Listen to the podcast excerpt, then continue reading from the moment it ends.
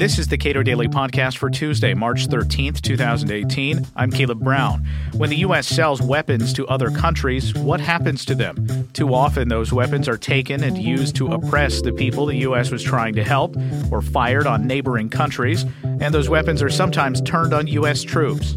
Carolyn Dorminey is author of a new Cato paper, Risky Business The Role of Arms Sales in U.S. Foreign Policy, out today. Give me the best case scenario for the United States deciding to sell heavy weaponry to governments, to groups uh, around the world, and uh, give me the best argument for why that is a productive thing for the U.S. to do. The best argument would be to sell those weapons to close allies. Um, the countries that we're most likely to have on our side if we end up going to war, you want um, interoperability with those forces. But frequently, that's not why the U.S. decides to sell weapons. Um, usually, we think that um, we could get leverage over a different country, or we could somehow shift the balance of power in a particular region. Okay, so historically, then, what has been the result of the United States engaging in these weapons sales? Certainly, some of them have been productive and have enhanced uh, relations that the United States has had with other countries. Uh, presumably, at points in history, it has enhanced security in those countries so that the United States doesn't have to rush to their aid necessarily. Absolutely. I mean, a, a good example of that would be Lend Lease before World War II um, as a as a productive um, arms transfer policy, but that's not necessarily what has happened. Um, particularly since 9/11 during the Cold War there was a historical period where it was you know trying to snap up market share um, vis-a-vis the Soviet Union and, and so a lot of snatch snap up market share meaning prevent uh, countries that would otherwise be vulnerable to falling to communism from actually doing so absolutely so so during um, the Cold War you see transfers basically along polity lines. You're selling to people that agree with you politically, and then there are around the margins um, countries that would play the U.S. against the USSR and, and try and get the best weapons and, and see what they could what they could get. Um, the post Cold War period was kind of a lull in arms sales because the market was so flooded.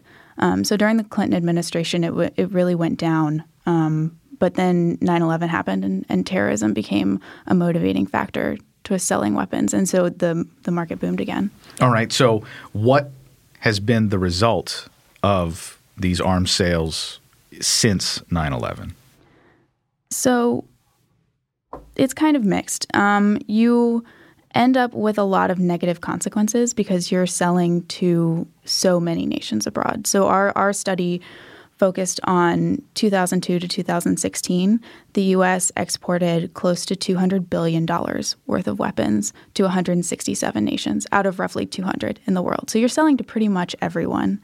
Um, and with that, with, with such a, a wide spread, there's no way to ensure every single sale went um, along with U.S. foreign policy lines, you know, went to support policies that we support. Um, so you end up with a lot of downstream negative effects.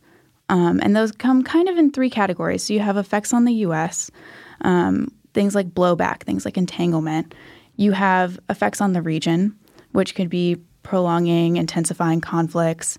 Um, a, be- a particularly negative one is dispersion. So when you sell weapons to a country that then loses them or they fall into the wrong hands. Some somehow um, they end up with actors that you don't want. And then the third the third effect is effects on the regime. So uh, this happens particularly with countries in Central and South America that uh, import weapons for military purposes. They trickle down to the police and then are used by corrupt actors. Okay, so I'm thinking of countries like Syria, um, Afghanistan, yes. both in the 70s and uh, more since 9 11 where, where have we seen what have been the costs of U.S. weaponry having been deployed out into those areas and given to either a group or a government?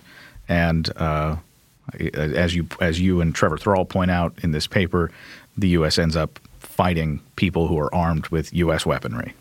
Absolutely. I mean, there have been multiple um, records showing that our our forces end up getting um, shot at with American weapons. This happened in Somalia in 1991. It happened with um, the Mujahideen in Afghanistan.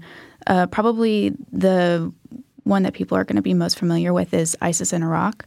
So um, we exported billions and billions of dollars worth of weapons to the Iraqi military, despite knowing that they were poorly structured, they were corrupt, and they were ill disciplined. And so when those forces turned tail and ran, when confronted with ISIS, they just dropped everything. Um, on the ground, and, and ISIS was able to pick it up. So I think the UN Security Council estimated in June 2014 alone, ISIS captured vehicles, weapons, and ammunition sufficient to arm and equip more than three Iraqi army divisions. That that's how much ended up, uh, you know, getting dispersed. How often has the U.S. distributed weapons to countries that ended up fighting each other, both with American weapons? It it happens fairly regularly. Um, I mean, if you're selling to 167 countries over what 14 years, mm-hmm. you would think that at some point two of those groups are going to go against each other. It, it's more. It's actually more than you think. Um, there have been studies done that show as many as um, we're selling to two different sides in a in a conflict. Both sides were arming both sides in 45% of active conflicts, um, and that's both. You know, the numbers are a little bit different for major conventional weapons, so things like um, planes and, and large bombers, things like that, and then small arms and light weapons, which are particularly problematic because that's what does the most damage in a ground war. Is there a case to be made that distributing weapons around the world, made doing these weapons sales, that by virtue of the fact that these groups are going to f- be fighting each other with U.S. weapons, that that actually does enhance American security? Not really. Um, what ends up happening, you get a lot more conflict abroad, um, which is not something that we would want to be promoting. And and a lot of those times, you know, it's not just the U.S. exporting weapons in a vacuum. It, these things also come with some kind of security alliance. They come with strings attached, and so the U.S. also frequently gets entangled in these conflicts. So the U.S., in addition to selling weapons, quite often is also extending security guarantees as well. Which comes first? It's kind of interesting. There's a debate in the literature going on right now. Um, there was a, a, good article a couple months back on on whether the U.S. and how the U.S. makes a decision to arm or, or give alliance ties. Um, and so it's an ongoing debate in the academic world, but we, we're not really that issue isn't settled. They tend to go together, but it's not clear what's driving yeah. driving it. Yeah, there's there's a little bit of a feedback loop almost. You, it's a uh, chicken or an egg problem, um, a little bit. How should the U.S. be handling this? There are some countries that you know you. Uh, there are there's often an outcry. We must help these people defend themselves against this external threat. There are friends. There are allies. You know that's really hard to resist sometimes. It is hard to resist, and I think um, from our perspective, it would not be selling weapons. You you don't always want to send lethal aid, and in many ways, the U.S. could benefit from um, pulling back a little bit and being a little bit more selective with with who it sells weapons to, and instead, you know, gaining diplomatic flexibility from from being able to be a peaceful mediator and have and be able to broker negotiations with two sides of an, of an ongoing conflict. I would love to see the U.S.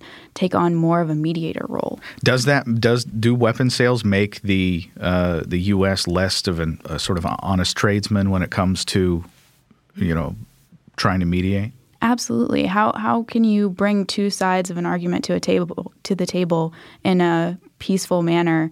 And and think that they're going to get equitable treatment when you're arming one side or you're arming both sides. It's just implausible. So so you actually gain or you might gain diplomatic flexibility from restricting some of that. Carolyn Dorminey is author of Risky Business The Role of Arms Sales in U.S. Foreign Policy, out today at cato.org. You can subscribe to and rate the Cato Daily Podcast at iTunes and Google Play, and follow us on Twitter at Cato Podcast.